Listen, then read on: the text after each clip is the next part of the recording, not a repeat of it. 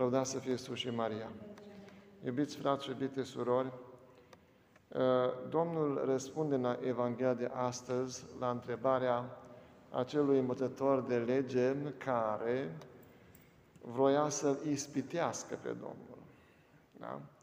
Și îl întreabă care este cea mai mare poruncă. Și Domnul răspunde fără să ezite că cea mai mare poruncă este să iubești pe Domnul Dumnezeul tău din toată inima ta, din tot sufletul tău și din tot cugetul tău. Asta e prima poruncă. Iar a doua este să iubești pe aproapele ca pe tine însuți. Acum, dragii mei, porunca aceasta a iubirii ă, este poruncă, porunca pe care a dat Domnul nostru Isus Hristos, nu numai ca răspuns la întrebarea aceasta, credeau ei încuietoare, a învățător de lege, ci tuturor creștinilor din toate timpurile. Și în porunca aceasta a iubirii, așa cum spune Domnul în ultimul verset, se cuprind toate legea și profeții. Deci totul se concentrează în porunca iubirii. Și poruncile Dumnezeu uh, și tot, tot ceea ce facem noi se cuprinde în această poruncă a iubirii. Uh, întrebarea mea este oare noi mai păstrăm această poruncă a iubirii după 2000 de ani? Au fost în decursul uh, istoriei creștinătății oameni care au aplicat în viața lor această poruncă a iubirii fără ezitare.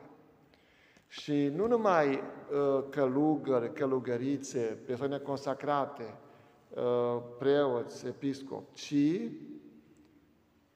chiar și laici. Și, uh, și oarecum surprinzător pentru noi, care trăim în această epocă în care vedem că majoritatea conducătorilor sunt împotriva poruncii iubirii lui Dumnezeu. Nu? Dacă ai merge și ai face, am face un sondaj acum printre toți conducătorii aceștia ca guvern, care guvernează lumea, nu știu dacă ai găsi câțiva, cinci, ca să nume la, eh, de, de, de la o mână ca să aplice această poruncă a iubirii. Dar era o epocă, dragii mei, când creștinii se străduiau să aplice această poruncă a iubirii în viața lor.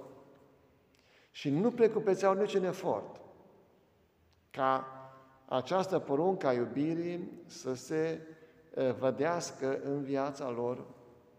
Și unul de acestea, dragii mei, este Sfântul Rege Ludovic, al nouălea, că a fost mulți Ludovici, așa, al nouălea în, în această succesiune de rege ai Franței și uh, a trăit în secolul al XIII-lea. Uh, aș spune că secolul al XIII-lea a fost uh, secolul de maximă înflorire a creștinismului și în același timp o, un secol în care nu numai Ludovic, dar foarte mulți s-au străduit ca să urmeze această poruncă a iubirii și să o aplice în viața lor.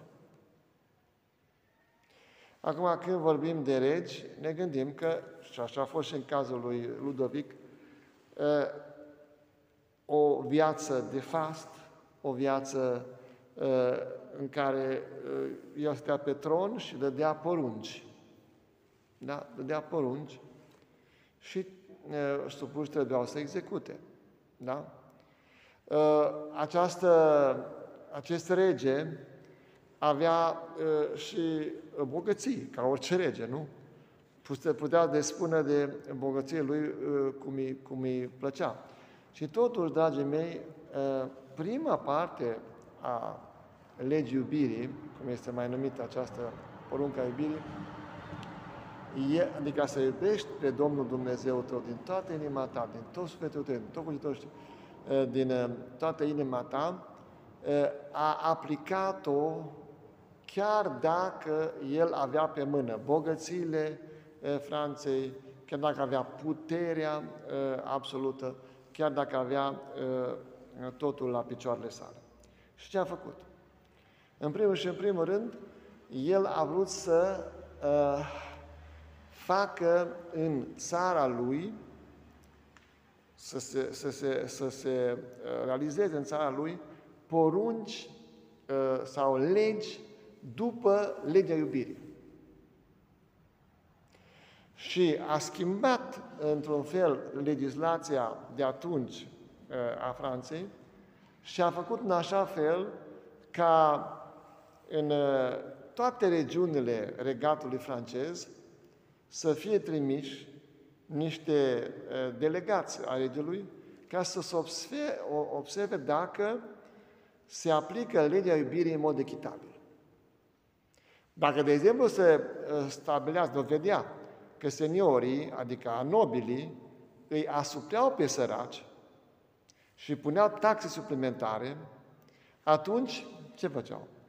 Pur și simplu, acești nobili erau obligați să restituie omului simplu, ceea ce nu s-a mai întâmplat așa ceva în, în, niciodată. Nu? Ca nobil să restituie uh, oamenilor săraci ceea ce au luat uh, cu, prin japcă. Apoi, uh, ce a mai făcut acest uh, rege ca să aplice legea iubirii regatului? Uh, el însuși a dat exemplu de uh, în care s-a văzut că să aplică legea iubirii în viața lui. În fiecare zi, dragii mei, asista la Sfânta Liturghie, regele Franței. Nu odată de două ori. Dimineața și seara. Ori pentru asta nu e o, o cum să spun, o, un reproș foarte mare că noi nu găsim timp nici duminica. Ce să mai vorbim de peste săptămână? Nici duminica. Majoritatea așa zisilor creștini din biserica asta, din parohia, din toate parohiile, nu? Majoritatea nu vin nici măcar duminica, atunci când sunt obligați prin poruncă dumnezeiască să vină la biserică. Nu? Și cei care nu vin la biserică duminica nu fac păcat de moarte, adică dacă mor a doua zi luni, se duc în iad și nu regretă. Deci, da, așa este, chiar dacă unii zic, a, mm, nu chiar așa, pentru că unii din, prin altă ierarhie spun că nu trebuie să observăm uh, uh, poruncile chiar așa de strict. Mai putem să le mai lăsăm. Nu e adevărat. Nu e adevărat. Nici de cum, așa ceva nu există. În mintea lor, nu? care nu vor să mai meargă după legea iubirii, după legea iubirii este așa ceva. Dar nu, nu biserica niciodată n-a spus așa ceva. Și acum, de două ori pe zi, nu de două ori pe duminică, de două ori pe zi sta la Sfânta Liturghie. Ă, la toate posturile el participa, la toate ă, evenimentele ă, publice și liturgie el participa.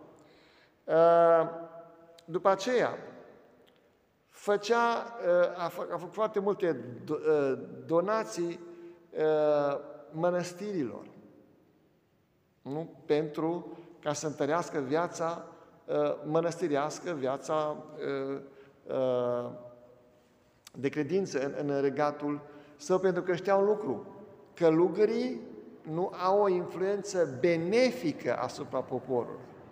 Acum, la noi, câți călugări mai sunt? Ia că noi avem doi de sămânță la, la Giroc. Dar unde sunt ceilalți? Toți fug fug mâncând pământul. De ce? Pentru că nu se încurajează viața consacrată nici în biserică. Nu se încurajează viața uh, consacrată. Uh, dacă nu se mai vorbește despre castitate, dacă se mai vorbește despre ascultare, se mai vorbește despre săr- sărăcie, de unde să vină tinerii să dorească să vrea să fie călugări? Cum? Că ei aud de la, din, uh, din mass media exact invers. Că să fii bogat, să calci în picioare pe, pe toți, să ajungi la putere, nu? Și să fii cât mai, uh, să trăiești viața cât mai din plină ca să fii cât mai desfrânat, cu alte cuvinte.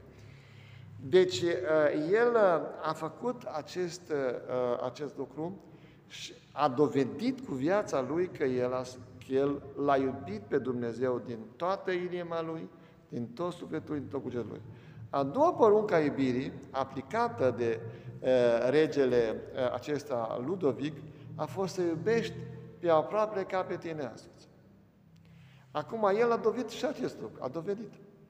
Ce făcea acest rege? De multe ori când le citesc viața lui, sunt uluit. Păi în fiecare zi, în fiecare zi, în loc să cheme să facă o speție fastuoasă, cu nobili, cu curtea regală, în fiecare zi, el dădea de mâncare la 300 de săraci. 300 de săraci. Și pe, ă, în fiecare zi, pe 12 îi mai săraci, îi invita în sala tronului și acolo mânca cu ei și îi servea. Auziți dumneavoastră? Un rege. Și uh, nu numai atât. Avea obiceiul să meargă prin diverse mănăstiri care tot el, prin, prin, uh, prin donațiile lui, le-a, uh, le-a făcut să prospere și să facă să, să, să slujească pe călugări. El, rege, să slujească pe, pe, pe călugări, să le dea să mănânce, să le, să-i servească. Și era acolo într-o mănăstire aproape de Paris, uh, un, o mănăstire care avea un călugăr uh, uh, lepros. Ce credeți că făcea regele Franței, Ludovic al IX-lea? Care se semna nota bene, se semna nu Ludovic al IX-lea rege, ci se spunea, se semna Ludovic de Poissy. Adică de ce de Poissy? Pentru că acolo el a fost botezat. Și el a spus, pentru mine mai important este faptul că sunt creștini decât că sunt rege. Și de aceea nu spunea Ludovic al nou la regele Franței, ci Ludovic de Poissy. Și să aduc aminte de locul în care el a fost botezat, în locul în care a fost încreștinat. Și uh, deci un rege să, ser, un rege să, să servească, să slujească un lepros, fără să-i fie teamă că se infectează? Nu? Ce înseamnă asta? Deci o dragoste e, dusă exact așa cum spune Domnul, să-L iubești pe aproapele tău ca pe tine însuți. Ca pe tine însuți. Mai încă ceva. Acest rege care uh, s-a căsătorit cu, nu m-am zis acum cum o chemat-o pe, pe regina lui, poate că uh, scrie aici, uh, stai să văd, dacă... Da, s-a căsătorit cu Margareta de Provence și această regină, uh, soția lui, i-a născut, cât crezi, cât, cât, câți copii crezi? Un rege. 11.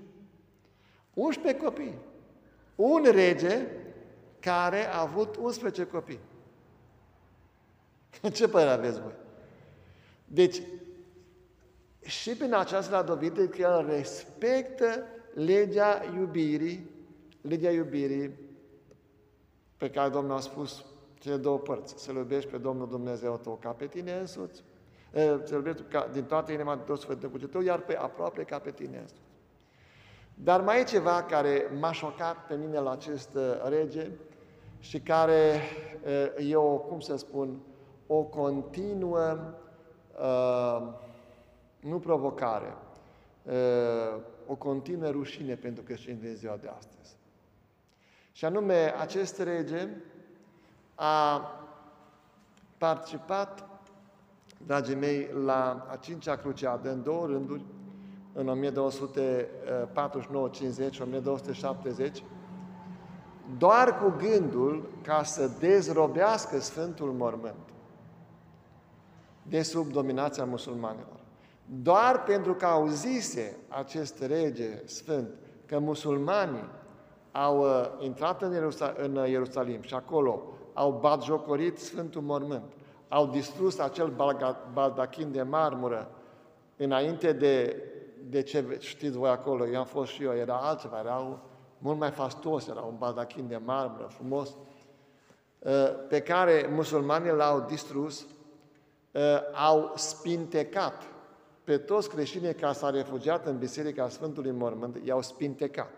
Iar pe, uh, pe preoții care celebrau tocmai atunci liturgia, i-a decapitat, i-au decapitat.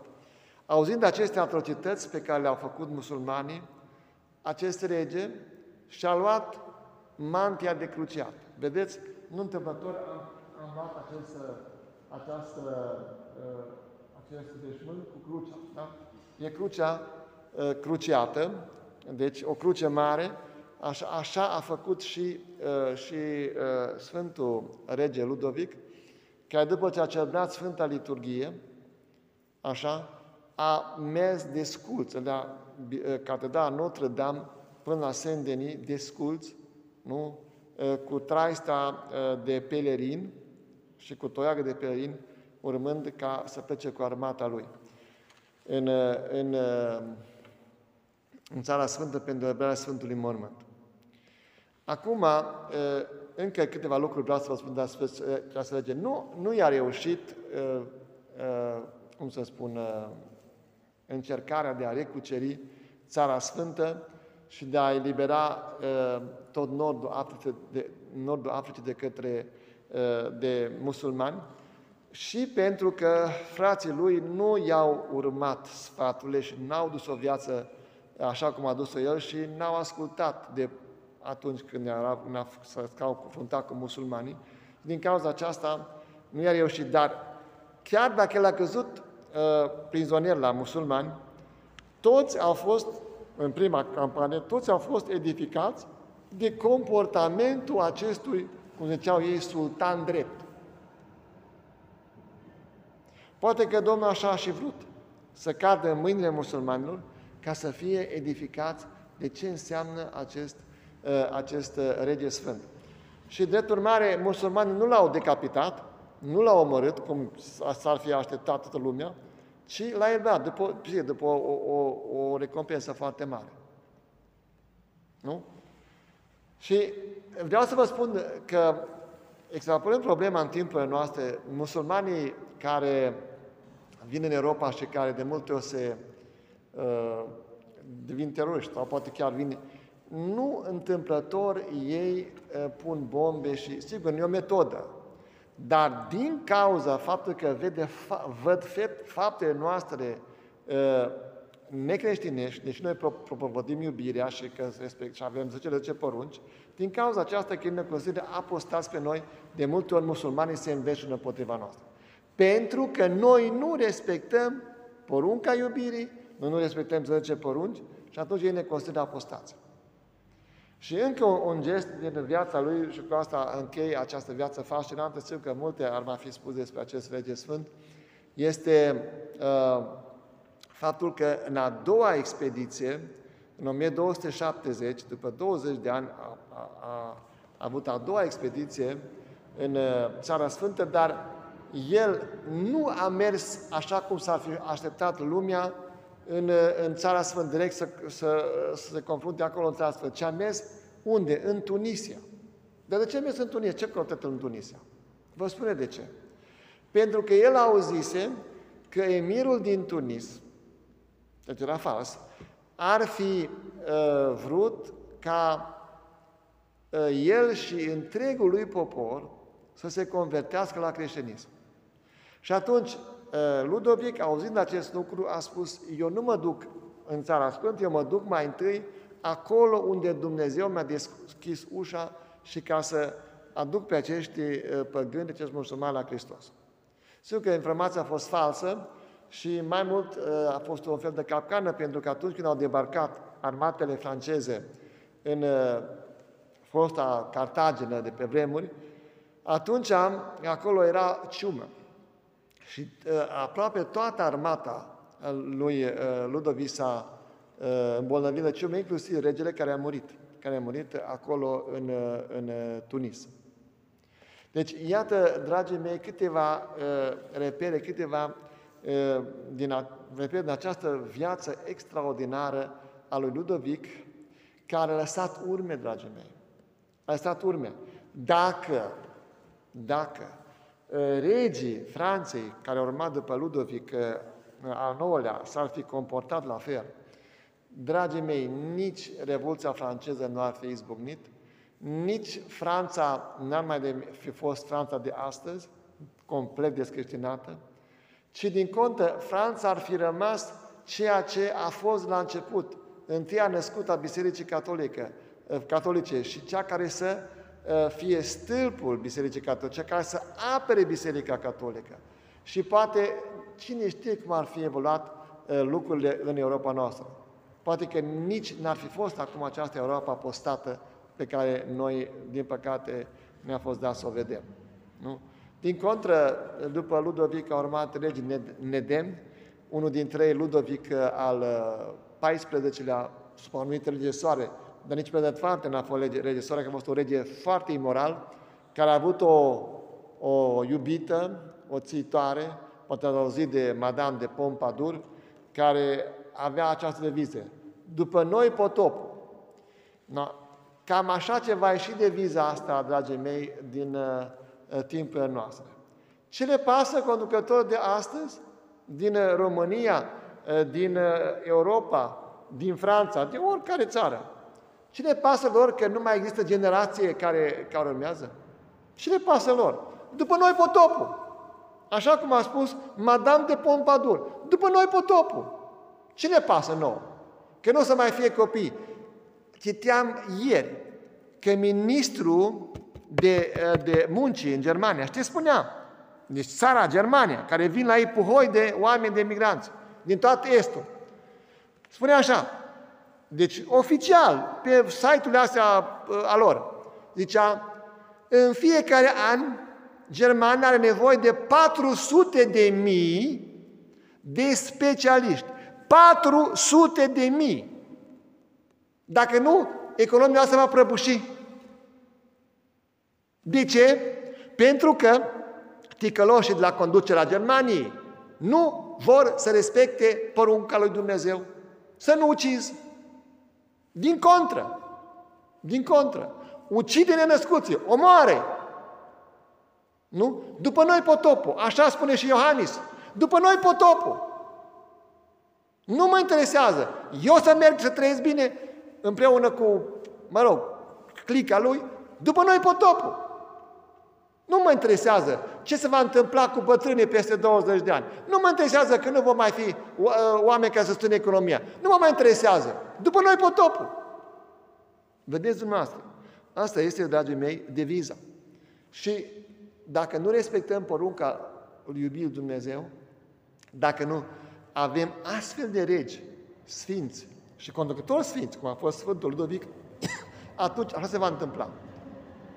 Ceea ce n-au reușit uh, musulmanii să facă timp de sute de ani, vor reuși acum și se va întoarce mormânt. Și Ludovic, Sfântul Ludovic și toți cei care au luptat cu sabia mână pentru onoarea lui Hristos, pentru onoarea lui Hristos, care a fost bagiocoit uh, în, în, în Țara Sfântă.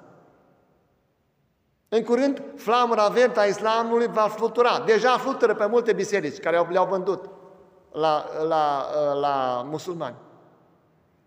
Dar, în curând, raportul acesta al populației va inversa și vor fi musulmani la putere în Europa. Și nu va mai fi numai Emiratul Islamic al Afganistanului, nu? ci va fi și Emiratele Unite ale Europei. Da? Emiratele Islamice ale Europei. Vai de copiii noștri și de nepoții noștri, vai de ei. Asta este, dragii mei, dacă nu se respectă legea iubirii, dacă nu se respectă legea iubirii, dacă noi călcăm în picioare legea lui Dumnezeu, cele 10 porunci, dacă nu ne pasă și spun după noi potop, asta se va întâmpla. Asta se va întâmpla. Noi încă sperăm. Noi facem apel la Sfinții noștri, noi facem apel la Sfântul Ludovic, la toți Sfinții noștri, care s-au jertfit pentru o cauză, cauza aceasta apărării legii Dumnezeu, apărării onoarei lui Domnul nostru Isus Hristos. Noi facem apel la spunem, Doamne, iată-ne, iată-ne aici. Cât suntem puțin, cât am mai rămas. Noi vrem ca să respectăm legea iubirii. Vrem să te iubim pe tine. Nu suntem vege ca și Sfântul Ludovic. Dar vrem să te iubim din toată inima noastră, tot cugetul nostru, Uh, toate puterile noastre, iar pe a pleca pe noi înșine. Indiferent ce se va întâmpla. Indiferent ce vă spune alții. Indiferent că ce lasă vă la noi cu condescendență, în ghilimele. Noi vrem să te respectăm. Noi vrem să mergem pe urmele Sfinților tăi, care te-au iubit uh, până la jertfirea vieților lor. Lăudați să fie Iisus și Maria.